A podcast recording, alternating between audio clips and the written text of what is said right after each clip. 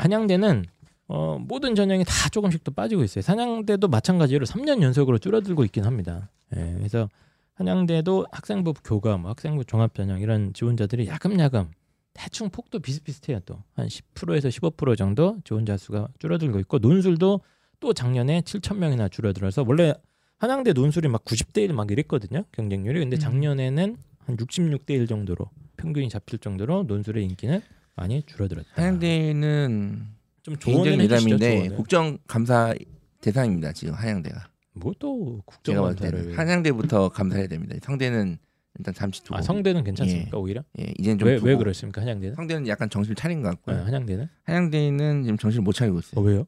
뭐 이게 얘기도 되나 모르겠는데 네, 하고 가세요. 네. 뭐랄까 네. 학생을 선발할 때 네. 백그라운드의 영향은 많이 없어야 되잖아요. 근데 뭐 그쵸? 예를 들어서 어느 학교 출신이냐 이거는 뭐 어쩔 수 없다고 봐요. 자 그런데 작년 재작년 입시의 결과가 이놈의 학교는 미- 미치는 것 같아요. 야 너네 학교 작년 선배들 얼마나 등록했어? 아. 야 우리가 어 작년에 너네 학교 선배들 30명 합격 시켰던데 두 명 등록했더라. 어. 나가. 아 그렇게 이런 현상이 지금 눈에 띄게 보이거든요. 가끔 목격을 이게. 한다. 그러니까 어허. 이거는 학생의 올해 지원한 학생 자체를 보는 게 아니잖아요 지금. 음, 네. 한양대 입학 관계자분께서 불편하시면은 예. 불편한 게 하나 더 있, 하나 더 있는 게 그리고 네. 이제 한양대 학종에서 내신을 안 본다라고 원래 예전부터 얘기를 했어요. 그쵸. 그리고 근데 진짜 안 보나? 안 보, 그리고 제가 그 입학 예전에 입학 전형에는 내신 등급을 보지 않는다. 네. 분명히 써 있었어요. 그런데 작년에 보니까 그 문구가 소리소리 사라졌어요. 살짝 뺐나요? 없어요. 음. 제가 다 비교해서 봤는데 그 문구를 뺐더라고요. 그리고 한양대 입학 처그 사- 동영상 유튜브 보시면 그런 질문이 나와요. 한양대는 내신을 안 본다는데요. 뭐 이렇게 질문을 했나 봐요. 근데 아, 아니다 오해다. 어? 아, 당연히 또 종합적으로? 본다. 이렇게 또 대답을 해요.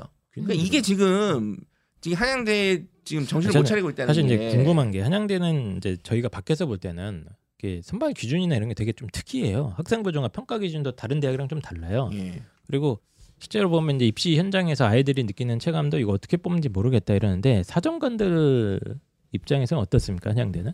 저 블라인드 방송할 때도 말씀드렸는데 네. 한양대는 아무도 몰라요. 예. 무슨 말? 뭐 한양대 사정관들도 사정- 몰라요? 네, 한양대 사정관만 알고 있는 것 같아요. 아 그래요? 한번 예. 사정관들이 1년에 한 번씩 그 모이는 자리에서 제주도? 어, 예, 예. 네. 뭐 제주도에서도 모이고 예. 부산에서도 그때 부산이었는데 그때 이제 처음 한양대가 이렇게 전형을 바꿨을 때였어요. 네. 네, 그냥 100, 100으로. 네. 근데 그때 그 뭐 자기네들 사례 발표한다고 나와가지고는 스티븐 잡스처럼 발표하면서 네. 뭐 잔뜩 뽑아놓으니 다 뭐 자사고 외고 애들이었는데 네. 우리가 그렇게 뽑으려고 뽑은 게 아니고 뽑고 나니 이런 애들이었다. 네. 이런 얘기 해가지고 거기서도 아주 욕을 어. 대바가지로 얻어먹었는데 어, 내가 사람을 죽이려는 건 아닌데 찔러 보니까 사람이었다. 알겠습니다. 그러니까 어쨌든 이런 워딩으로 말하지 예. 않았는데 전체적인 내용이 예, 그런 느낌이었다. 음, 그렇죠. 아니 뭐 그럴 수도 있으니까. 뭐. 그래서 어쨌든 국정감사를 사정관님들 사이에서도 약간은 어떻게 뽑지 약간 의아해하는 그런 대학이긴 근데 해서 이게 막 뭐랄까 저는 이런 게 영향을 미친다고 봐요. 근데 입시 현장에서도 영향 미쳐요 애들한테는. 애들한테 엄청. 느낌이 있어요. 안 네. 써요. 안 한양대. 쓰죠. 예. 예. 그래서 사실 실제로 한양대가 그렇게 100으로 바꿨을 때 아 뭐 자소서도 없고 뭐도 네. 없으니까 한양대 이번에 경쟁 대박 나겠다라고 사람들이 다 그렇게 얘기했어요. 네. 그 해에 중앙대가 완전 대박 났고 심지어 음. 중앙대 입학처에 감사합니다라고 뭐 몇만 명 지원이라고 팝업 창까지 띄웠어요. 너무 어, 많이 그래요? 지원해서. 아, 그 해에. 진짜? 예. 감사합니다. 통장 보니까 그게 지금 한양대가 그 국가 그러니까 정부에서 추진하는 방향을 되게 잘 잘 소화 먼저 선제적으로 하거든요. 선제적으로 하긴 없애고. 자소서도 네. 없애고 그래서 뭐 그것 때문에 그런지 네. 잘 모르겠습니다. 예. 뭐 불투명한 방법 때문에 항상 좀뭐 인기가 점점 떨어지고 있다. 아, 관계자들은 알아서 판단하시기 바라고 다음으로 넘어가겠습니다. 자 스카이 비타민입니다. 저희가 비타민 광고를 하게 됐는데 제가 솔직히 말씀드릴게요. 그 비타민이란 게 사실은 거기서 거기입니다. 시중에 파는 거 다 거기서 거기인데 예. 이 스카이 비타민의 특징은 저희가 그 학생들이 좀 무기력한 학생들의 특징을 저희가 말씀을 드렸어요. 애가 네. 좀좀 무기력하고 네. 좀 잠이 잘 오고 아이들이 뭐 이런 특징이 있어요. 예. 집중력이 약간 떨어지고 예. 그래서 이런 거를 어차피 다 똑같으면 어차피 들어가는 게 똑같으면 여기에 좀 특화된 이 성분을 좀 더 넣을 수 없냐. 그렇죠. 그래서 시작된 게 스카이 비타민입니다. 맞습니다. 그래서 뭐 우리 아이들 맨날 뭐 피곤하다, 네. 어? 집중이 잘 안 된다, 네. 체력이 약하다 네. 이런 아이들 많지 않습니까? 네, 많죠. 그리고 부모님들이 핑계인 것 같은데 예. 어? 어떻게 증명할 방법이 없지 않습니까? 그래서 이거 먹이고 그래도 이렇다? 그럼 핑계입니다. 예. 맞습니다. 그래서 아, 스카이 비타민은 저희 입시왕 멤버들과 저희 방송에 자주 출연하셨던 이진원 원장님, 원장님. 예, 네. 비타민 한의원의 이진원 원장님께서 저희가끼리 얘기를 하다가 네. 이런 이런 걸 좀 강화된 비타민이 어떨까 이게 이제 만든 게 스카이 비타민이에요. 맞습니다. 그래서 제가 간단하게 성분을 좀 설명을 드리면 비타민 B, 예, 비타민 B들이 B군이라고 그러더라고요. 이 비타민 B군이 우리 몸에서 에너지를 만들 때 굉장히 중요한 어, 영양소인데 특히 두뇌에서 사용하는 에너지를 갖다가 대부분 얘네들이 만든다고 합니다. 그래서 비타민 B1, B6, 뭐 엽산, 비오틴 되게 많은데 어, 쉽게 얘기하면 이 뇌에 영양을 공급해주고 두뇌 발달에 직접 영향을 미치는 영양소라고 합니다. 어쨌든 이거 먹고도 계속 필요하다 집중이 네. 안 된다 핑계다. 제가 그렇게 성분을 꽉꽉 넣었다. 제가 맞습니다. 어, 제일 충격적인 건 가격입니다. 네. 네. 요게 비타민이 어, 유명한 뭐뭐 살라 그러면 금방 비싸요. 한 몇십만 원 나가요 네. 이거. 예. 그런데 어, 스카이 비타민의 어, 광고 모델은 우리이기 때문에 쌉니다. 아주 저렴하다. 네. 심지어 입시왕 몰에서 구입하시면 더 저렴하게 광고 지금. 비용을 아꼈기 때문에 예. 맞습니다. 마케팅 광고 비용 없습니다. 네. 예, 진짜 어, 원가만 남기고 있고 밤새 공부하고 평소에도 수행이다 뭐다 쉴 틈 없이 지친 우리 학생들을 위한 비타민이죠.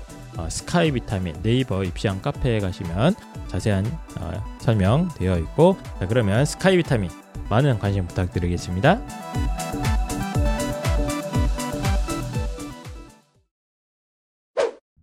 자, 그 다음 대학은 이제 중앙대학교예요. 중앙대학교도 니나 선생님이 좀 할 말이 많으시다 그러셔가지고 어, 분석을 좀 부탁을 드렸어요. 예.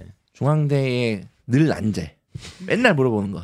선생님 저는 다빈치형 인재입니까? 탐구형 인재입니까? 아무도 대답해 줄 수 없는 그거. 예, 그런 이슈까지 한번 다뤄보도록 할 건데 일단 중앙대는 작년 경쟁률이 전체적으로 어땠습니까? 중앙대는 이제 작년에 중앙대도 좀 줄기는 줄었어요. 근데 사실 다른 대학들 준 것들을 좀 보니 사실 중앙대는 그래도 선방한 수준이다라고 음. 느껴지네요. 그러니까 예를 들어 뭐 뒤에 말할 건데도 그렇고 아까 한양대나 뭐 네, 성황대도 성황대. 거의 5배수 가량이 줄었는데 네, 만명 이상 막 음, 줄고 사실 한 그랬습니다. 2.5배수 정도 줄은 거기 때문에 네네. 중앙대 같은 경우는 중앙대는 그래도 역시 만인의 음. 만인의 사람과 같은 대학이다. 중앙대가 그 구간에서 선호도가 높아요. 음. 인문 자연계 할 거 없이 싹 다. 네, 그러니까 이제 뭐 예를 들어서 자연계열 아이들은 일단은 외대는 쓸 수가 없죠. 쓸 수 있는데 보통 선호도가 매우 떨어지죠. 시립대는 그냥 보통 대부분 별로 이렇게 약간 좀 그런 것 같고 경희대는 또 공대가 수원에 있잖아요. 그럼 네. 선택지가 중앙대밖에 없어요 구간에. 음. 내가 또 여학생이 아니면 이대도 쓸 수 없고 음. 여학생도 이대를 또 쓰기 싫어하고 근데 인문계 학생들은 보통 중화대 경희대 나, 네. 나눠줘요 외대는 또 그냥 뭔가 외국어 좋아하고 또 외국어 애들이 갈 것 같고 네. 시립대는 일단 또 뭔가 좀 빼고 이렇게 이게 이 중앙대가 이게 다 겹치기 때문에 선호도가 높아요 그리고 나는 탐구형 인재거든 난 탐구를 많이 했거든 네, 그래서 중앙대는 사실 뭐 진짜 1, 2등급 학생들에게는 아, 1등급 학생들에게는 뭐 마지막 보루와 같은 그렇죠. 대학이고 2등급 학생들에게는 나의 대학이라고 생각하는 대학이고 그렇죠. 네. 3등급 학생들에게는 일지망 대학이기 때문에 워너비. 네. 네, 그래서 그 교집합에 있는 대학이어서 항상 맞습니다. 경쟁률 최상을 찍고 네. 그래서 사실 사실 뭐 나름대로 중앙대는 이게 자신들의 자부심이었을 텐데 올해 어쨌든 경쟁률이 모든 전형에서 빠졌어요. 오. 그래서 그래서 그것들이 조금 충격이기는 했을 음. 거예요. 네. 그래서 뭐 학생부 교과 전형부터 보시면 교과 전형은 뭐 말 그대로 교과 100으로 뽑는 교과 전형인데 수능 최저가 이제 걸려 있는 전형이고요. 이제 교과 전형은 12대 1 정도였는데 작년에는 10대 1로 한 2배수 정도가 하락을 했고요. 예, 지원자 음. 수가 많이 빠졌습니다. 네, 많이 예, 빠졌어요. 900명 넘게 줄었죠. 그리고 이제 제가 서울 캠에 있는 모집 단위만 조사를 한 건데 그때 43개 모집 단위에서 선발을 했는데 총 줄은 게 33개예요. 그러니까 거의 10개 정도를 제외하고는 다 모집 경쟁률이 감소를 하락을 한 거거든요. 네. 근데 이제 경쟁률의 어떤 추이라던가 이런 거를 살펴보면 물론 뭐 개별 학과 43개를 다 살펴본 건 아니지만 그래도 대부분 교과 전형의 패턴답게 이제 지그재그 패턴으로 이제 나와 있는 게 좀 특징이고요. 네. 지그재그요? 예. 전년도에 높았으면 그 전년도에도 그렇죠. 낮고 예. 예, 이러한 패턴을 일단 눈치 아주- 작전으로 이제 보는 예. 거죠. 네. 눈치를 어. 1년만 보기 때문에 사람들이 나타나는 작년 것만 보고 고민하기 때문에 나타나는 그게 주식 투자하는 사람도 다 그런 거 아닌가요? 주식 안 해서 모르겠는데. 예. 예. 그래서 그러한 패턴이 나타났고요. 그다음에 이제 다른 교과 전형인 학교장 추천 전형으로 좀 넘어가 보면 학교장 추천 전형은 역시 교과 100인데 이거는 추천 전형이기 때문에 이제 또 최저는 안 걸려 있어요. 네. 그래서 근데 학교장 추천 전형이 사실 재작년인 어 2020학년도에 경쟁률이 뭐 소위 폭망을 했죠. 엄청 떨어졌어요. 음. 예. 네. 그 전해에 많이 많이 지원했다가 엄청 떨어졌습니다. 네, 그렇죠. 거의 그래서- 반토막 났던 것 같은데. 사실 그리 그런 이후에 2020학년도의 경쟁률을 작년인 2021학년도에는 거의 유지하는 경향을 보이고 있고요. 그래서 학교장 추천은 사실 이제 선발하는 모집 단위도 몇 개 안 돼요. 네, 네, 몇몇개개안 없어요. 되고 그게 다 인기 학과들이에요, 대부분. 네. 그런데 사실 아시겠지만 중대 이제 추천을 분- 받는 친구들은 사실 중대 입시 결과 그 학교장 추천 입시 결과 보시면 네. 뭐 사실 굉장히 그 등급 받고 내가 심지어 최저도 없고 네. 면접도 없고 뭐 소위 납치를 당할 수도 있는데 네. 써야 하느냐 뭐 음. 이런 거 갖고 고민을 하는 친구들도 많고 하기 음, 써라. 때문에 써라고 합니다. 1등급 네. 한1.5 이내가 많더라고요. 그렇죠. 네, 평균적으로. 네.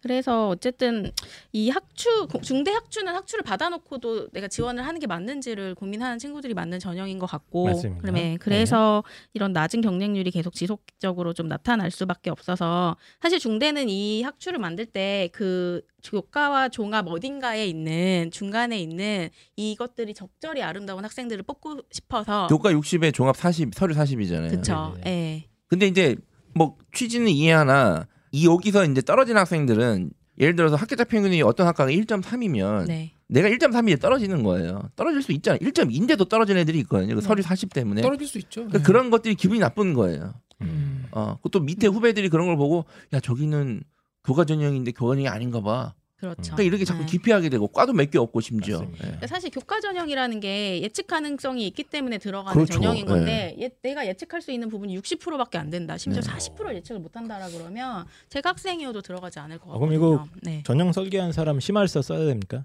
잘못 들려서 이 전형은 제가 딱 첫 해만 꿀이다. 아. 네. 알겠습니다. 네. 참고로 이 전형은 내년에 이제 없어집니다. 어, 없어지고 없어집니다. 네. 자, 지역 균형 전형으로 그러니까 학생부 완전 교과 전형 형태로 바뀝니다. 네. 그렇게 되는데 어쨌든 올해의 마지막을 이렇게 장식을 했다. 네. 이렇게 말씀드릴 수 있을 것 같고 아, 이 중앙대는 항상 이제 고민인 게 아까 얘기했던 그 학생부 종합 전형 다빈치냐 탐구냐 이거 한번 얘기를 해보도록 하죠. 각각 지금 경쟁률이 어떻습니까? 종합 전형인 다빈치형 인재 전형이랑 탐구형 인재 전형 모두 이제 하락을 했습니다. 경쟁률 어, 자체는. 꽤 많이 떨어졌네요. 네. 특히 다빈치형 인재 전형이 더 많이 떨어졌는데 한 2배수 정도 하락을 하락을 했고요. 여기도 뭐- 음, 인원으로 치면 900명이 네, 줄었습니다. 맞아요. 네. 그런데 그 와중에 상승한 학과가 이제 의학부 여전히 아, 이제 또 강세를 보이고 또? 있는 네. 의학부 같은 경우는 경쟁률이 이제 2020학년도에는 23대 1 정도였는데 2021학년도에는 28대 1로 상승을 해서 음. 특히 더 유의미한 거는 어쨌든 종합 전형도 뭐 지그재그로 보이는 학과들도 꽤 있는데 왜냐하면 눈치 싸움으로 들어가기 때문에 근데 의학부는 3년간 경쟁률이 지속적으로 상승을 하고 있어요. 의학부는 뭐 눈치 싸움의 대상은 아니죠. 그렇죠. 네. 예, 그냥 선호도가 정말 점점 더 강세가 되고 있다. 그렇죠. 어, 뭐 좋은. 것도 있어요. 우리나라 의료 서비스가 엄청난 의료 실력이 서비스가 엄청나지 않습니까? 네, 뭐 다 이렇게 우수한 인재들이 어? 그렇습니다. 그냥 로켓 네. 쏘고 우주 가야 될 인재들이 사실 여기 다 병원에 네. 계시니까 어, 얼마나 성형, 좋습니까? 성형 기술은 세계 최고. 최강이라니까. 네. 예. 좋은 거죠. 예. 다, 다른 쪽에 부가가치를 창출하는 거죠. 네. 어. 어쨌든- 아프십시오. 괜찮습니다. 예. 근데 저는 사실 다빈치형 인재 전형이 아무리 경쟁률이 하, 하락했다고 해도 여전히 경쟁률이 너무 센.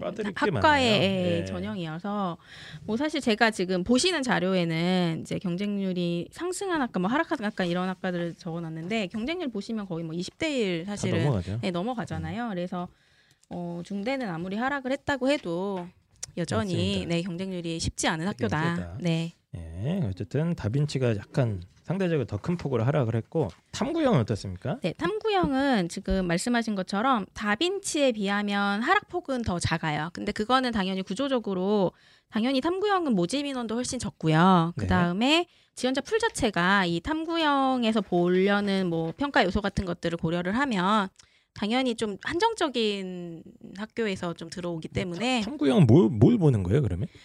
그러니까 아무래도 뭐 계열적 합성 이런 것들을 더 많이 계열적 합성이. 뭡니까? 그럼? 계열적 합성은 어떤 사람이 그 계열적 학과 와서. 공부하기에 적합한 저는 적합합니까? 무슨 과를 쓰실 건가요? 저는 미디어 커뮤니케이션 쓰겠습니다. 탈락입니다. 네, 명확히나 좋군요. 듣지도 않고 탈락이니까. 미커는 아니 이제 그렇게 이거는- 설명을 하면 아니 뭐 계열적 합한 인재가 도대체 뭐냐? 왜 자꾸 이제 이러니까 학생부 종합이 어? 불투명하다 이런 욕을 먹는 거 아니겠습니까? 명확하게 갈라주셔야 돼요. 누가 적합한 인재입니까? 그 학과 홈페이지를 참고를 하셔야 될? 것 같아요. 네, 여기서 아, 설명드리기 애매하게 너무 또 힘드네요. 대답하시네. 탐구형 그냥 특 먹고 자서고 많이 뽑잖아요, 그냥. 예, 그 학생들이 실질적으로. 그렇죠. 네. 근데 그 학생들이 실제로 사실 뭐 탐구의 어떤 수준 자체가 학생부에 네. 일단 써 있는 거를 평가를 하자 심화 탐구 역량이 네. 크죠. 크니까요. 예. 네. 음. 뭐 활동도 많고 활동도 관련된 활동의 게 어떤 많고, 깊이도 좀뭐 조금 있어 봐기에는. 뭐 높긴 깊긴 하겠지만 좀더더 깊고 음. 네. 뭐 네. 어쨌든 다빈치 형은 그에 비해서 인성 부분도 생각보다는 영향력이 좀큰 네. 편이고 또 평가 기준이 다릅니다, 두 개가 그렇죠. 조금씩. 그다음에 학업 역량을 볼 때도 생각보다 뭐 은미체 이런 것까지 어, 전. 전인적인 좀 인재. 하게 되는. 네. 아니 다빈치잖아요. 그렇지 다빈치. 다빈치. 다빈치인데. 은미치 네. 미술도 안 보는데? 하고 그러니까. 수학도 하고 다 해야 어, 된다. 다 해야지. 네. 자, 어쨌든 그러나 내신 좋은 애가 들어간다는 거. 다빈치가 예. 남자지 않습니까? 그래서 예전에 여자를 뽑지 말라는 얘기 했나요 혹시? 그래서 개소리. 아 예전에 뭐 여기 또뭔 소리예요 또? 회장님께서 그런 또 이상한 얘기를 하셨잖아요. 네, 그런 적 그거- 있어요? 네, 근데 그게 아니, 농담입니다, 어머님들. 자, 아, 예전에 그런, 제가 그런 얘기가 적 아니라 있답니다. 예전에 예전에 뭐 회장님께서 어. 네, 네, 그런 그 얘기를 한 적이 있다. 네, 말도 안 되는 얘기고요. 그래서 어쨌든 탐 다빈치에 비하면 탐구형은 뭐 전형의 구조상 뭐 경쟁률이 굉장히 많이 상승하거나 하락하기는 쉽지 않은 구조라. 그러니까 이걸 뭐 원래 쓰려고 하는 애들이 정해져 있으니까 그렇죠. 그 안에서 네. 돈다. 근데 탐구형 역시 의학부는 3년간 꾸준히 경쟁률이 상승하고 그렇네요. 있다. 네. 네. 계속 그렇습니다. 이 정도. 재밌는 거는 지금 이제 중앙대 하면 이제 미디어 커뮤니케이션, 심리 어마어마하지 않습니까? 그래서 제가 저희 방송 오래 드신 분들 알겠지만 제가 미디어 쓰지 마라. 음. 선생님 저 기자가 되고 싶어요. 어 미디어 쓰지 마. 음. 음. 선생님 저 미디어로 학생부 준비를 엄청 했어요. 어 쓰지 마. 음. 제가 이거를 엄청 오래 전에 저희가 계속 얘기하지 않습니까? 이제 드디어 드디어 깨달은 것 같아요 아이들이 안 쓰기 시작했습니다. 그래서 그래요? 지금 상당히 경쟁률이 저도 지금 올해 그러네요. 확인했는데 지금 이 정도면 상식적인 수준으로 떨어졌거든요. 지금 그러니까 재작년에 32대 1, 그쵸. 뭐막그 전에 40대 40대 1이어서 거죠. 18대 1. 작년에 어, 작년에 18대 1까지 떨어졌네요. 어. 그리고 심리학과도 재작년에 34점 34대 35대 1이었다가 네. 지금 19대 1로 떨어졌잖아요. 음. 그러니까. 심리학과는 좀 더 떨어져야 되는데 어쨌든 이제 애들이 깨달았다. 음. 내가 심리학과를 나와도 심리랑 관련 없는 일을 하고 선생님, 미디어 커뮤니케이션을 나와도 선생님 근데 이 떨어졌으면 빈틈 생기는 거 아닙니까? 안 오히려 생겨요. 써야 되는 거 아닙니까? 아 이런 미컴 안 생깁니다. 미컴 절대 미컴 안 심리는. 절대 안 생깁니다. 왜냐면 일단 기본적으로 그래요? 경쟁률이 줄어들어도 지원자 풀 자체가 다른 학과보다 훨씬 더 우수한 학생이 많이 지원할 거예요. 아니 사정관님 관점에서 봐도 불가능해요. 그건 빈틈이란 존재하지 않아요? 빈틈은 없어요. 미컴이랑 심리의 빈틈은 없어요. 미컴 미디어 선생님 떨어 합격 불합격이라 했잖아요. 함부로 손대면 안 되는 철학과 학과들이에요. 어떻습니까? 철학- 아니면 이- 일어 일문학과 쓰겠습니다. 자. 1억 1문도 안 돼요. 안 돼요? 네. 1분 덕후 너무 많아요. 아 덕후가 좀 덕후 너무 있어서. 많아요. 네, 네. 그래요. 지금 이미 일본어 하는 애 너무 많아요. 내가 음. 덕후면 괜찮은데 네, 그 일본 일문과 말고 다 친일파는 어떻습니까? 방탈입니다. 너무 너무 무리 친일파는 지르시네요. 정- 정치 외교학과에 가서 알겠습니다. 정치를 하시고요. 네. 정외과는 어떻습니까? 안 되죠? 예, 안 알겠습니다. 됩니다. 예, 안 된다고 하니까 사정관님의 걔는 친절한 학과를 알려주십시오. 설명이셨고 어쨌든 전체적으로 보면 중앙대도 뭐 비슷한 흐름 속에서 한 15% 정도 대충 빠지고 있다. 학생부 종합도 마찬가지고 논술은 뭐 그냥 제가 빨리 정리하면 논술도 대폭 줄어들긴 했습니다. 거의 뭐 감소된 인원만 몇 명이죠? 한 논술에서 아 3천 명 정도밖에 안 줄었구나. 오. 근데 어쨌든 많이 줄고 있어요. 네. 네, 그냥 큰 흐름인 것 같습니다. 그럼 일단 여기까지만 정리하고 넘어가도록 할게요. 자, 그 다음은 제가 이제 빠르게 그냥 말로만 설명을 드릴 건데 이제 경희대나 시립대나 뭐 이런 대학들이 있는데 뭐 네. 경희대는 의외로 많이 줄진 않았어요.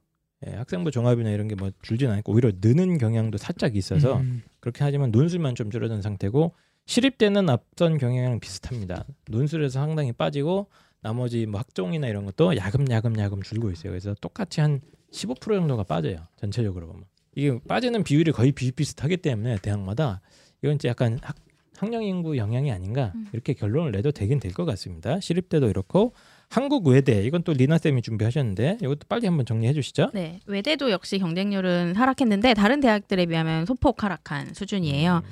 네, 외대 같은 경우는 일단 교과 전형부터 하면 교과 전형은 이제 작년에 서울 캠퍼스 한해서 폐지되었던 수능 최저가 부활을 했어요. 근데 역설이네, 근데. 예, 그런데 사실 수능 최저가 정말 최저 기준이었거든요. 좀 그러니까 높지 않았죠. 예, 굉장히 높지 예. 않았기 때문에 양심의 수준이었죠. 예, 맞아요. 정말 두 개합 사. 예, 네. 두 개합 사 수준이었기 때문에 심지어 탐구는 한 과목이기 네. 때문에 그래서 뭐 사실 영향은 사실 크지 않았던 것 같고요. 어쨌든 음. 오히려 경쟁률이 올라갔어요. 경쟁률 올라갔어요. 네. 그런데 사실 경쟁률 하위 학과들이 다 글로벌 캠퍼스에 당연히 포진이 좀 되어 있거든요. 네. 근데 이 학과들에 대해서 사실 또 경쟁률이 지속적으로 하락하고 있기 때문에 외대도 좀 고민이 있을 것 같아요. 글로벌 네. 캠퍼스가 어디 있죠? 용인에. 용, 용인입니다. 아 용인. 네. 아, 제가 좋아하는 글로벌 캠퍼스 네. 음. 용인으로 가라. 네. 그래서 선생님 너 어디 학과 가고 싶어? 외대 어디 쓰고 싶다고? 미디어. 아 너 저 브라질 학과. 선생님 저는 브라질에 가본 적도 브라질 어디 선생님 몰라요. 저 PD 준비했어요. 그 브라질 학과 가라. 아그 싫어?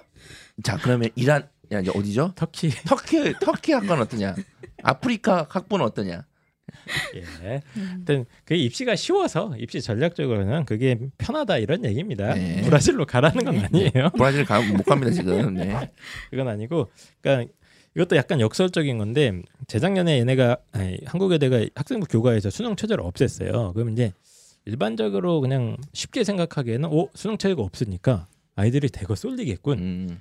이렇게 순진하게 생각을 했었는데 실제로는 거의 펑크 수준의 결과를 낳은 게 되게 많았습니다. 의외로. 음. 그래서 뭐 원래는 뭐 수능 최저가 없어졌으니까 한 거의 1.5 근처에서 합격선이 형성될 거다라고 순진하게 생각했는데 펑크가 나면서 그러니까 이제 1등급 수능 후반대가 많이 갔어요. 없으니까 네. 예측이 안 되잖아요. 기존 입시 결과 예측이 안 되고 그리고 봐 오히려 안쓴 거예요. 1.5면 중앙대를 써서 가지 뭘 굳이 뭐 외대를 가냐 이거예요. 마인드 자체가. 그래서 네. 오히려 1점 후반대 애들이 오히려 많이 가는 그런 뭐 2등급 대에도 갔다는 음. 소문이 들리는 그런 결과가 나오자 바로 수능 최저를 부활시켰는데 이렇게 제가 그 요강 같은 거 보면 이런 식으로 매년 수능 최저 뭐 있게 했다가 없앴다고 막 이러잖아요. 이거 왜 하는 거예요?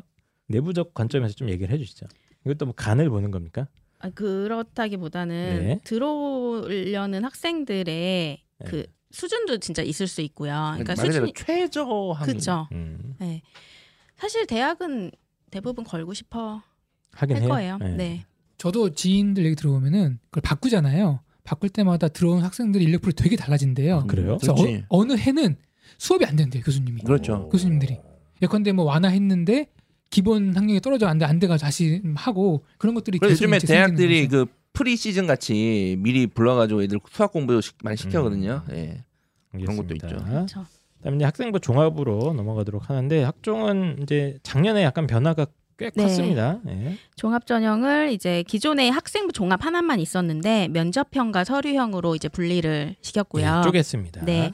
그다음에 원래 이제 외대의 특성상 이제 특기자 전형이 클 수밖에 없었는데 특기자 전형을 폐지를 그쵸. 해버렸고 네. 사실 그 인원이 이제 어, 학생부 종합으로, 이제 면접이나 서류로 이제 넘어가는 네 그런 양상을 보였는데요.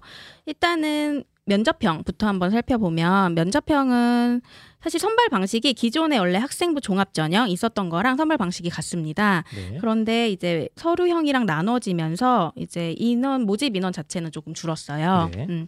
네, 이제 경쟁률을 보시면 경쟁률 자체는 물론 좀 동등 비교가 힘들기는 하죠. 전형이 지금 재배치가 됐으니까. 근데 뭐 그렇게 많이 하락한 사항은 아니지만 뭐 조금 하락했다 정도인데 이제 사실 경쟁률 낮은 학과를 제가 좀 봤을 때 3대 그러니까 3배수가 1단계가 3배수거든요. 그런데 4대 4.4대 1린 학과들도 네, 꽤 4대 1, 있었고 5대 1, 예. 5대 1 겨우 넘는 학과들도 꽤 있었어요. 네, 근데 다 이제 이제 이런 학과 예. 예, 아이들이 선호하기 힘든. 그렇죠. 근데 또 이 학과들이 또 그렇다고 예를 들어 뭐 글로벌 캠퍼스에 있는 것도 아니고 서울 캠퍼스에 네, 있는 맞습니다. 학과들이었는데 이제 저는 뭐 사실 외대 입장에서는 전 좀 이제 사정관의 입장을 좀 생각하게 되니까 네.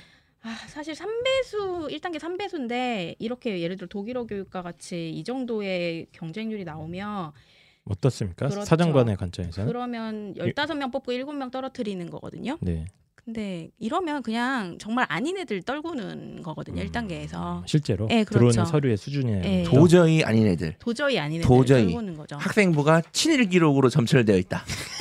막 이런 거. 나치 신봉자다. 막 이런 거.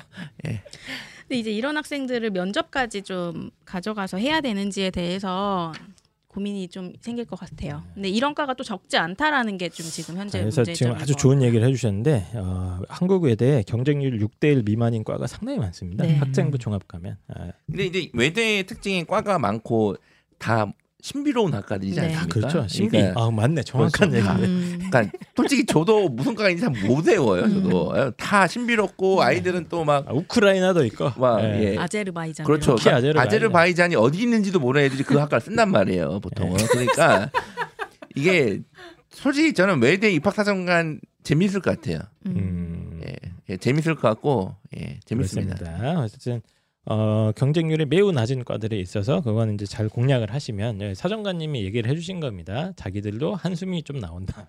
근데 외대는 글로벌 캠퍼스가 계속 뭔가 좀 뒷목을 잡고 있는 느낌이라서 글로벌 캠퍼스는 막 경쟁률 4대 1도 안 돼요. 그러니까 이런 네. 계속 고민을 하지 않을까 지금 외대 어떻게 될지 이 지금 미래를 좀 고민을 해야 돼요. 외대 정점이 언제였냐면 오바마 왔을 때거든요.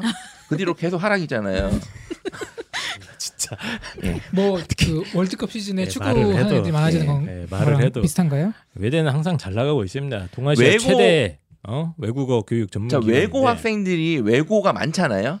외고 학생들이 받쳐줘서 사실 이게 그나마 유지되는 건데 만약에 특목 자사고 폐지가 현실화되면 외고는 싹 다 폐지인데 이러면 미래를 어떻게 볼 것인가? 어이 문과의 가장 기본이 외국어 아닙니까? 인도, 선생님 베트남 갑시다. 인도 배워서 뭐 뭐해서 못 갑니까? 선생님 베트남어 배워서 뭐해서 못 지금 갑니까? 인도에 대한민국 기업들이 그래- 많이 나가서 공, 공장도 그렇죠. 세우고 있고 저는 걔네들한테 하면서 예. 예, 인도 예능을 연구해라 이럽니다. 선생님 베트남 공장들 다 뺀다는데요 지금. 베트남 유튜브를 연구해라. 선생님 지금 인도에서 그때 저기 뭐 어? 사건 난 거 보셨죠? 단체로 맞아 죽은 거 외국인들. 안 가도 된다. 네. 그러니까 이제. 저는 이제 이런 어떤 미래 지향, 그러니까 일반 대학이면 과를 이렇게 막 뭐 AI 학과라든지 네. 이렇게 할 수 있잖아요. 근데 음. 외대는 그런 태생적인 한계가 있는 거잖아요. 그리고 이런 얘기도 있잖아요. 번역 지금 구글 번역 잘 되잖아요, 솔직히. 그러니까 아, 택도 없습니다. 이게. 미, 택도 없지만 아직은 언, 뭐 저는, 저는 이세돌이 이길 줄 알았거든요. 저는 어쨌든 네. 미래 지향적인 학과 설계가 안 되니까 네. 외대 입장에서는 미래 어, 고민을 그러니까 해야 이게 돼요. 뭐 문과 위주 대학이니까 그 근본적인 한계죠. 방법은 네. 뭐가 있습니까? 저를 연입 네, 아, 잘 알겠습니다. 알겠습니다. 네. 네. 예, 면접까지는 한번 봐보세요. 예, 재밌을 겁니다. 아니 아니 아니. 자. 근데 제가 사실 거- 기대했던 거는 학생부 종합에 서류형을 처음 만들었어요. 그래서 흔히 생각할 때 그러면 이제 면접형과 서류형이 있으면 아이들이 아, 저는 뭐 면접도 못해요. 힘들어요. 그냥 그러니까 서류를 많이 쓰지 않을까라고 생각을 할 수도 있는데 실제 결과는 어떻습니까? 실제 이제 학생부 종합 서류형 같은 경우는 물론 이제 작년과 비교할 수 있는 수치는 없어요. 처음이니까. 새로 만들어진 네. 전형이기 때문에 근데 그냥 면접형과 비교를 단순하게 해봐도 6대1 정도로 그 면접형은 8대1 정도거든요. 네, 떨어지죠. 그래서 생각보다 경쟁률. 경쟁률이 많이 나오지 않았다. 장사가 잘 못했습니다. 그렇죠. 네. 네. 왜 이렇게 만들었을까요 서류 형을? 저는 그 제가 이거 만든 이유를 제 나름대로 내재적 접근 방법을 생각을 해봤거든요. 네. 그러니까 외대 입장에서는 일단 외고 학생들 지원 풀이 항상 어느 정도 있고 또 외고 학생들이 또 많이 들어가잖아요. 예를 들어서 베트남어나 이런 애는 베트남어 학과 가고 러시아 학과도 실제로 뭐 외국에 러시아 학과 러시아를 배우고 아는 애들을 뽑는 게 더 수월하니까 그래서 야 굳이 뭐 면접까지 보고 뽑냐 어? 맨날 다 들어오는데 적당히 그냥 기존에 늘 들어오는 뭐 그런 학생들은 그냥 야 서류만 뽑고 어? 그냥 면접 봐야 되는 뭐 일반 학과 이렇게 해서 만든 게 아닌가라고 저는 저도 처, 네. 처음에 그렇게 접근을 네. 했거든요. 네. 그런데 사실 이 외대의 서류형에 이제 자기들이 면접형과 구분을 해놓은 것들을 보면 네. 어디가 이런 데다가 이제 이야기를 해놨는데 음. 서류형은 학업 역량을 더 많이 본다라고 되어 있어요. 네. 면접형이 계열 적 합형을 더 많이 본다 그러고 사실 그렇게 되면 뭐 말씀하셨던 외고 학생들 같은 경우에 아니 학업 역량을 더 많이 본다면 내신을 많이 볼 것 같은데 음. 내가 일반고 애들이랑 내신이 되겠어?라고 아니 생각을 근데 그 하고 학업 역량이 러시아어 가면 러시아어 역량일 수도 있잖아요. 근데 애들은 내신이라고 학생들은 생각을 내신이라고 하죠. 생각하는 네. 경향이 높은 학업. 거죠. 러시아과 애들은 러시아어를 많이 내신. 배우니까 네. 학교에서. 학업 내신 계열적 카피야 러시아. 하지만 우리 외대는 학업이 외국어다. 아 근데 오히려 학생들은 그 내가 러시아어과에서 러시아어를 전공을 했으니 이 러시아 문학 뭐 이런 데를 쓰면 유리하겠지. 이거는 계열적 합형이라고 보는 것 같아요. 네, 그렇죠. 음, 학업 역량에 본다기보다. 그러니까 사실 저는 이러면 좀 뭐하지만 외대가 좀 바보같이 지금 이거 자. 전형 설계를 했다. 어, 그러니까- 이 발언은 저희 발언이 아니고 네, 저희 생각이 아닙니다. 그러니까 이제 한국 외대가 어 이제 바보다.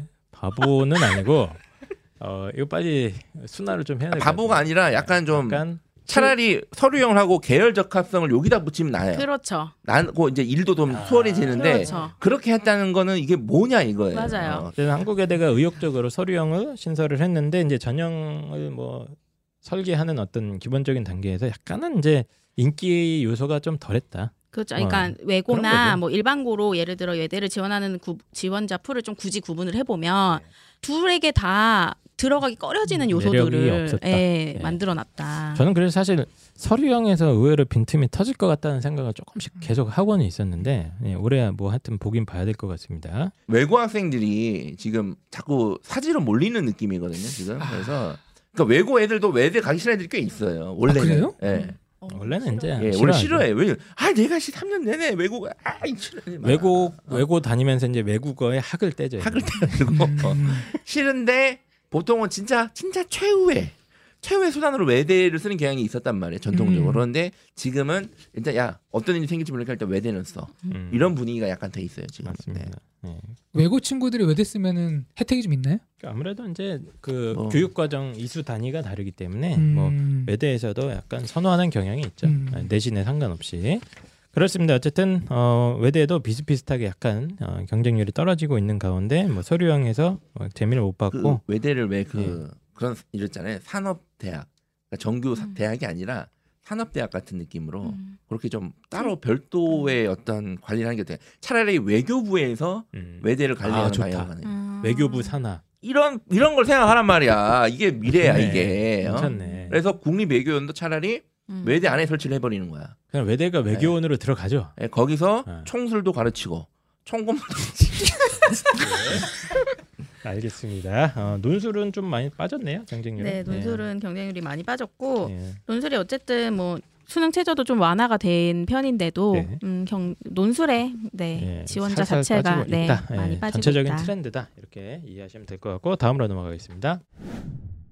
다음은 이제 건국대고요. 저는 건국대 보면서 아 이건 진짜 학, 학령 인구의 영향이 맞구나 음. 이런 어. 느낌을 확 음. 받았어요. 진짜요? 건국대는 항상 학생부 종합 전형이 거의 20대를 거의 넘겨왔습니다. 예, 그러니까 지금 현재 대한민국에서 가장 핫한 학생부 종합 전형 경쟁률을 꾸준히 유지하는 그런 대학이었는데 처음으로 16.79대 1까지 빠졌어요. 건대는 야 어쩔 수 없이 건대라도 가야지. 건대는 가겠지. 건대 정도는 되지 않을까? 건대 가고 싶어. 이런 않습니까? 그게 정확히 건국대예요. 그게 다 예, 겹치는 다. 중앙대의 그 수요가 조금 내려오면은 아, 그렇죠. 예. 건대로 다 몰리는 거죠. 풀은 더 넓습니다. 아. 건국대가. 근데 그래서 또 논술도 내신 반영이 안 하기 때문에 네. 여긴 더한장 파트입니다. 그래서 지원자 수도 뭐 1,800명 가까이 빠지기도 했지만 저는 경쟁률이 거의 한 15% 이것도 거의 20% 육박하게 빠졌기 때문에 아 여기서부터도 진짜 학령 인구 감소 영향이 확실히 드러나는구나 이런 생각을 좀 했고 이제 학교 추천 전형도 거의 비슷한 비중으로 지원자 수는 감소는 조금 했습니다. 경쟁률은 비슷하긴 했지만 그리고 논술은 무려 8,000명 이상이 예, 지원자 수가 감소하면서 경쟁률도 재작년에 한 64대 1 이 정도 나왔는데 작년에 47대 1까지 떨어진 그런 결과가 보였습니다. 그래서 어, 건국대도 거의 만 명 가까이 지원자가 줄었어요. 예, 한 5억에서 6억이 또 사라지는 음. 그런 결과를 맞이했고 나머지 대학교가 와, 비슷합니다. 오육이면 우유를 몇 개를 팔아야 됩니까? 건국대에서. 아, 소가, 저는 제 소, 집에서 우유를 먹기 때문에 제가 얘기를 하는 거예요. 당당하게. 소가 지쳐 쓰러질 정도로 네. 짜낸 걸 팔아야죠. 음. 네. 어, 건국대도 거의 비슷, 동국대 뭐 이런 데 다 비슷해요. 건, 음. 동국대, 홍익대 떨어지는 비율도 대충 비슷하고 10에서 15% 교과 전형, 종합 전형 다 비슷하고 논술이 좀 많이 빠지고 이런 패턴을 다 보이고 있습니다. 그리고 숭실대학교도 인원이 많이 줄었습니다. 예, 그래서 또 학생부 종합도 거의 한 15% 정도 빠지고 예, 교과 전형도 비슷한 비율로 빠지고 논술이 좀 더 많이 빠지고 이런 식으로 많이 빠지고 있어요. 그래서 뭐 숭실대 같은 경우는 특히 재작년에 응시 인원이 많이 늘었었는데 작년에 거의 3천 명 이상 줄었는 그런 패턴을 있습니다. 전반적으로 진짜 이제는 지방대는 이제 생존이 걸린 문제잖아요. 음. 진짜 오늘 내일 하잖아요. 지금 거정을 때도 그렇고 지금 서울에 있는 주요 대학들도 이게 미래예요. 그러니까 음. 미래에 대한 고민을 진지하게 해야 돼. 사실. 서서히 노란불이 켜지고 있는 것 같아요. 그렇죠. 예. 그러니까 외대도 노란 불까지는 아니고 이제 파란 불이 깜빡깜빡하는 어. 외대도 제가 아까 뭐 외교원 하나로 바꾸던가 하는 지금 숭실대도 숭실대 뭐 통일대만 통일될 때까지만 기다리고 있거든요. 이아 학교는. 왜요? 원래 북, 평양에 있던 학교잖아요. 아 그렇습니까? 예, 그래서 통일되면 자기네가 대한민국 1등 학교다. 어? 뭐야? 뭐, 아, 뭐? 이런 논리예요. 예. 근데 지금 김일성 종합대학이랑 통합합니까? 그렇죠. 통합 통합 아니고 뭐 어쨌든 평양으로 돌아간다는 게 있어요. 원래 아, 는 우리 그래요? 평양에 있었으니까. 어? 오. 그러니까 그런 생각할 때 아니라니까 지금 통일을 볼 게 아니라 지금 당장 5년 지금 건대도 지금 그랬어요. 지금 이제 빨간불 켜야 돼요. 지금 예. 건대도 지금. 제가 이제 나머지 대학들은 사실 이렇게 자세하게 다는 분석을 못했고 네. 이제 틈틈이 보긴 봤는데 약간 흩어보는 식으로 봤는데 지방 거점 국립대 중심으로 쭉 돌아는 봤어요. 정시처럼 빠지진 않았어요. 근데 네. 결론적으로 보면 음. 정시 정도로 빠지지는 않았고 한 0.5대 1 근처 어, 에서 0.5배수 정도에서 경쟁률이 또 야금야금 야금야금 빠지고는 있는 것 같습니다. 그러니까 일단 아이들이 수시는 일단 기회가 여섯 번이고 최대한 다 쓰지 않습니까? 그죠? 예. 그래서 일단 막 내신이 좀 부족하고 그래도 뭐막 막 쓰는 경향이 게- 조금 있기 때문에 지방 거점 국립대에서도 뭐 경쟁률이 어마어마하게 빠지진 않았으나 어쨌든 조금 조금씩 야금야금 어, 하락하는 경향은 계속해서 보이고 있다. 예, 정시만큼은 아니지만 예, 그렇게 정리할 수 있을 것 같아요. 지금 경쟁률을 좀 보니까 수시 정시 경쟁률 보니까 와 진짜 대학들 큰일 났네요. 진짜 빨간불 켜지네요. 진짜. 어, 네. 그런 생각이 그렇습니다. 드네요. 예. 그래서 일단 주요 상위권 대학들 중심으로 쭉 봤는데 아마 이제 어, 수시 경쟁률에 확실히 영향이 있는 것 같다. 뭐 일단 대충 10에서 15% 정도의 인원이 확실히 빠졌다. 연고대는 어쨌든 반수해서도 계속 소시를 밀어넣기 때문에 음, 반수 음. 비율이 올라갔고 그래서 뭐 경쟁률상 크지 않은데 이게 지원 모집 학생들이 겹치는 구간의 대학들은 확실히 학력 인구. 영향이 예. 수시에도 있다. 다만 학력 인구가 줄어서 경쟁률이 줄은 거지 성적 자체가 줄지 않습니다. 근데 아직은 이제 그 단계는 아니다. 어머님들은 이제 그걸 궁금해하는 거거든요. 네. 아니 뭐 경쟁률이 그래서 1배수, 2배수 빠지면 우리 아 되는 거 아닙니까? 어, 뭐얘 중앙대가 작년에 교과전에 한1.5 돼야 되는데 어뭐한 이제 2등급에도 가는 거 아닙니까? 네. 아직은 그 단계는 아니다. 음. 아직은 수시는 그 단계는 아니고 아까도 처음에 말씀드렸지만 정시에서 정시에서 지방 거점 국립대급은 이제는 진짜 다 들어갈 수 있다. 음. 정신 차려 공부하면. 그 사정관님 했던 경험으로 봤을 때 이런 식으로 입교 경쟁률 자체가 약간 줄어들면 음. 확실히 입시 결과도 약간 좀 떨어질 수 있습니까? 근데 저는 수시에서는 잘 못 느끼는 음. 것 같아요. 아 그래요? 어쨌든 경쟁률이 6대 1에서 4대 1이 되든 간에 내가 1배수여야지 합격하는 거거든요. 그렇죠. 네. 네. 그러니까 그 밑에가 뒤 꼬리가 이만큼 뭐 요만큼이든 더 길든 사실 그거는 중요한 건 아니에요. 결국 합격이라는 걸 받기 위해서는. 그 이제 사정관을 여러 번 했으니까 지금 꼬리라는 말을 해주셨는데 네. 실제로 뭐 예를 들면서 뭐 15대 1, 20대 1 나오는 네. 과에서 네. 그 꼬리 비율이 어느 정도 됩니까? 아, 대충. 근데 그거는 학과마다 너무 달라요. 음? 그러니까 아까 말씀하신 좀 자세한 미, 얘기를 미컴 해주시죠. 같은 이런 미디어 학, 커뮤니케이션. 네, 미디어 커뮤니케이션 학과나 뭐 심리학과 뭐 이런 학과들은 꼬리가 거의 없어요. 아 그래요? 네, 다 꼬리가 몸- 거의 다 없어요. 몸통이야? 거의 몸통이에요. 몸통. 머리 머리. 네, 네.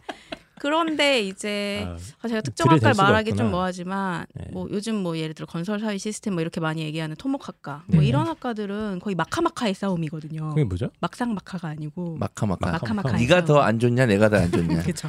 아 다 꼬리야 여기는 네, 그렇죠. 머리가 그, 없어. 네, 그런 과도 있고 반면에 이게 네. 진짜 약간 퍼져 있는 학과도 있고 네. 그러니까 이게 학과마다 오히려 성향이 아, 다른 거라서 확실히 네, 학과의 편차가 있어요. 확실히 있고 학종은 이게 핵심이에요. 다 필요 네. 없고 학과에 대한 연구, 경 지원 패턴 이거 경향성. 분석이에요. 네. 예. 그러니까 정시 같은 경우는 그렇게 이 정도로 규칙적으로 나타나진 않는데 네. 수시에서 특히 학생부 종합 같은 경우는 아직은 그런 규칙성이 많이 발견이 되고 있다. 네, 그렇죠. 예, 그래서 인기 전공 같은 경우에는 이런 식으로 경쟁률이 떨어져도 어차피 다 막상 진짜 막상 막하에 네, 예, 다 어차피 몸통이고, 예, 다 엄청난 친구들이 큰 차이는 없으나. 네. 그렇다면 이제 거꾸로 생각하면 약간 비인기 전공들에서는 음, 이게 영향력이 조금은 있을 수 있겠네요. 경쟁률 빠지는 게. 그렇죠. 몸통이 좀 빌 수 있겠죠. 음. 네. 그렇죠. 이게 뭐 이제 미스트롯에 제가 출전을 해서 네. 시즌 3에 그게, 그게 뭐죠? 미스트롯 미스, 미스 미스트 트롯. 미스 터 트롯 트롯. 네, 모르겠네요. 트롯. 어쨌든 그 트롯 미스 트롯은 출연할 수 없네 보니까 미스 트롯은 이제 미스터 트롯에 제가 시즌 성 3에 전환을 출전한다고 합시다. 되니까. 시즌 2보다 경쟁률이 줄었어요. 네. 음, 하지만 저는 예선 통과 못합니다. 음. 그런 거라고 보시면 돼요. 그. 아, 우리 아이들이 그 정도까지 비, 비유, 비유적으로 설명할 수 있나요? 어, 음. 충격적이네요.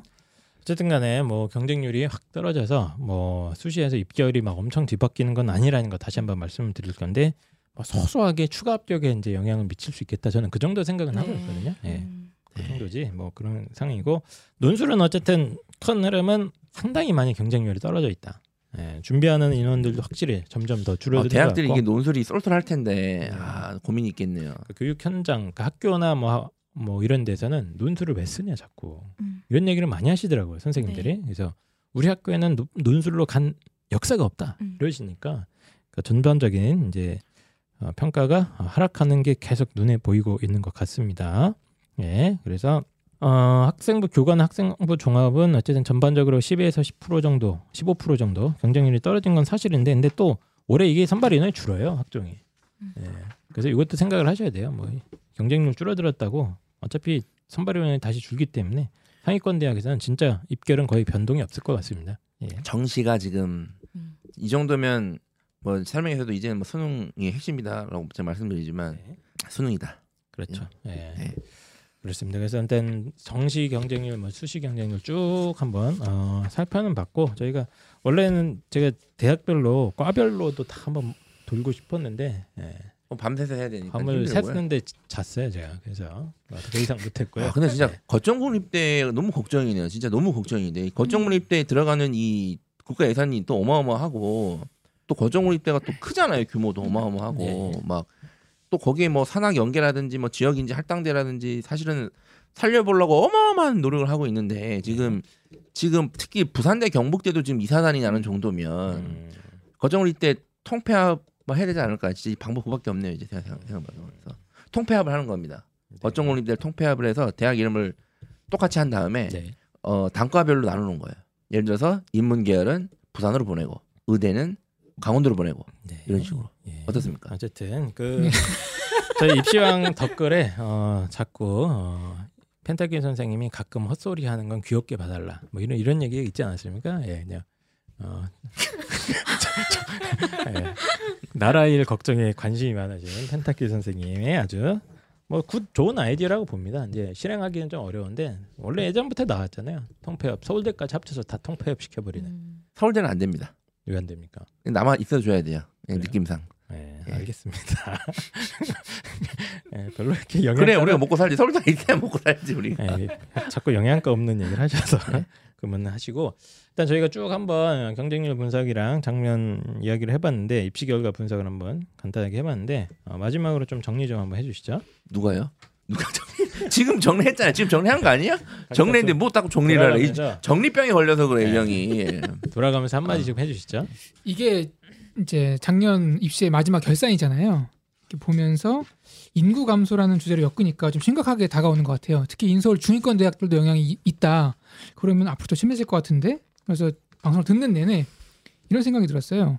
아 경쟁률이 떨어지면은 바꿔 생각하면은 주입식이나 일률적인 교육을 위해서 더 이상 치열하게 싸우지 않아도 된다는 얘기인가? 그러면 또 바꿔 얘기하면은 오히려 그게 적성과 소질을 더 개발할 수 있는 또 기회가 되지 않을까 라는 생각을 하면은 또 앞으로 4차, 4차 산업혁명 시대에 이게 또 좋은 쪽으로 이게 물꼬가 좀 트일 수도 있겠다. 그걸 잘 생각을 하면은 또 이런 고민을 해봤습니다. 네, 계속 영양가 없는 얘기만 패널들이 하고 있고요. 리나 쌤도 한마디 해주시죠. 뭐 작년 입시의 추세를 보면 경쟁률이 하락하고 있는 거는 맞지만 내가 합격하려면 나의 실력을 기르자. 네. 네. 알겠습니다. 어, 저도 뭐 쭉 한번 살펴는 봤는데 어쨌든 학령 인구 변화가 뭐 정시 시장에서는 확실한 판도 변화의 키가 되는 건 맞다. 아, 다만 아직 수시까지 그 여파가 확 들어오는 건 아니니까 일단 그 입시 전략을 세우거나 하실 때 너무 어, 아직은 수시에서까지 너무 허황된 얘기를 하는 설명회가 아직도 있을걸요. 예, 그래서 작년에 되게 많이 들었는데 제가 그 정도까지는 아니니까 너무 속아 넘어가지 마시고 특히 이제 어, 약간 공부 중하위권인 아이들한테는 정시가 굉장히 기회가 열릴 수 있을 것 같다. 입시 전략적으로. 예전에는 왜냐하면 저희가 절대로 정시를 안 밀어놨어요. 그러니까 내신이 4, 5등급인데 뭐 수능도 비슷한 등급이면 저희가 그냥 수시로 가라고 하지 당연하죠. 않았습니까? 그죠, 그죠. 당연하죠. 예, 원래 당연히 그렇게 생각했는데 이제는 시대가 달라졌다. 예. 예, 걔네들도 정시에게 상당한 가능성과 기회가 열리는 그런 시대가 됐으니까 그것만 좀 기억을 해주시면 좋을 것 같습니다. 시대가 바뀌었는데 아이들이 준비는 안 돼 있을 겁니다. 아직 네. 이 수시 중심에 이게 음. 배어 있잖아요. 네. 그래서 시대는 바뀌었는데 준비가 안 돼 있어요. 그래서 음, 빨리 적응하고 시작하는 학생들 지금 당장 공부를 시작하세요. 알겠습니다. 자 그러면 입시왕 어, 오늘 방송 이것으로 마무리하고 저희는 또 다음 주에 돌아오도록 하겠습니다. 안녕.